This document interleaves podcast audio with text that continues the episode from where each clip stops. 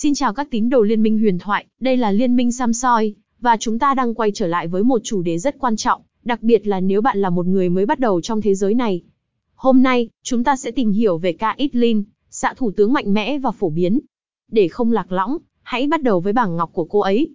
Phần 1, Caitlyn, sức mạnh từ bảng ngọc. Caitlyn là một xạ thủ với phạm vi tấn công lớn, và để tối ưu hóa sức mạnh của cô ấy, chúng ta cần bảng ngọc phù hợp. Hãy nghe ý kiến của chuyên gia.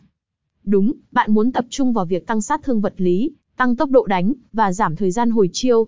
Những viên ngọc như chém gió, và chém đạn là những lựa chọn thông thường. Phần 2, chiến thuật trong tuyến dưới. Dành thời gian để thảo luận về cách chơi Caitlyn trong tuyến dưới, nơi cô ấy thường đóng vai trò xạ thủ.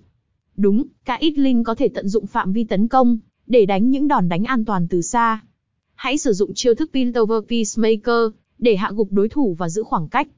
Phần 3, sử dụng chiêu thức Ace in the Hole, một cách hiệu quả. Khi nói về trận đấu lớn, chiêu thức Ace in the Hole của Caitlyn là một phần quan trọng. Hãy tìm hiểu cách sử dụng nó một cách hiệu quả. Đúng, Ace in the Hole có thể được sử dụng để kiểm soát khu vực và hỗ trợ đồng đội. Tìm những cơ hội thích hợp để triển khai nó và tạo ưu thế cho đội của bạn. Cảm ơn các bạn đã theo dõi chương trình hôm nay. Hy vọng rằng, sau khi nghe, bạn sẽ có những kiến thức mới về cách chơi Caitlyn. Hãy tiếp tục theo dõi để biết thêm nhiều hướng dẫn hữu ích khác. Đây là Liên minh Samsoi, chúc các bạn may mắn trên đường chinh phục Future Justice. HTTPS, Liên minh Samsoi net bang ngọc cả ít ly nhong gian châu ngụ oi choi moi.